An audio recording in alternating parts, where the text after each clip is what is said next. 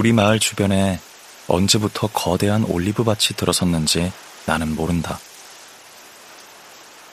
하지만 마을 노인들이 지켜온 전통을 보면 가장 오래된 올리브 밭 위로 최소한 2, 3세기가량의 시간이 흘렀다는 것은 의문의 여지가 없다.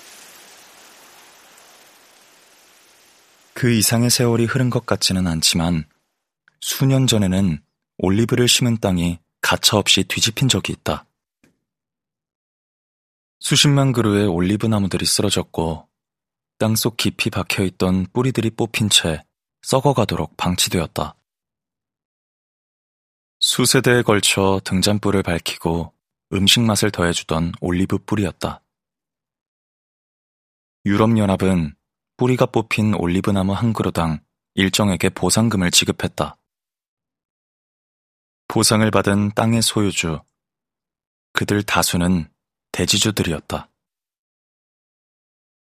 내 유년기와 소년기에 신비롭고도 은근히 성가시던 올리브 밭이 차지했던 곳. 뒤틀리고 이끼로 뒤덮이고 곳곳에 구멍이 난 채로 도마뱀의 은신처가 되어주던 줄기들이 서 있던 곳. 검은색 올리브 열매와 새들이 매달린 나뭇가지들이 햇볕을 가려주던 곳은 이제 사라지고 없다. 그 대신에 지금 우리 눈앞에 펼쳐진 것은 거대하고 단조롭고 끝이 보이지 않는 잡종 옥수수 밭이다.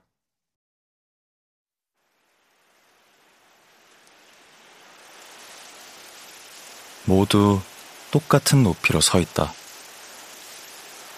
옥수수 대에 달린 이파리수도 모두 똑같을 것 같다. 아마 내일이면 똑같은 배열로 똑같은 수의 이삭이 열릴 것이다. 이삭에 달린 나달 개 수도 모두 똑같을 것이다. 내가 지금 불평을 늘어놓는 것은 아니다. 내 소유물이 아닌 것을 상실했다는 이유로 흐느끼는 것도 아니다. 단지 이 풍경이 내 풍경이 아니라는 것. 이곳이 내가 태어난 곳이 아니고 내가 자란 곳도 아니라는 것을 설명하려고 애쓰고 있을 뿐이다. 우리는 이미 옥수수가 필수 작물이라는 것을 알고 있다. 아주 많은 사람들에게는 올리브유보다 더 기묘하다. 내 자신도 유년기나 소년기 초반의 푸른 시절에 옥수수 밭을 돌아다니곤 했다. 목 주위에 천으로 만든 자루를 매달고 혹시 어딘가에 숨어 있을지 모를 옥수수 이삭을 찾아다녔다. 하지만 솔직히 고백하건대 나는 지금 사악한 만족감 같은 것을 느낀다.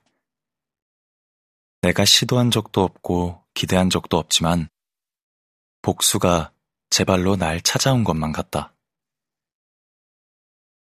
마을 사람들이 오래된 올리브 나무들을 쓰러뜨린 것이 잘못이었고 어른들의 경솔한 행위였다고 토로할 때면 그런 생각이 든다. 이미 엎질러진 올리브유 앞에서 눈물을 흘리는 것이 아닌가.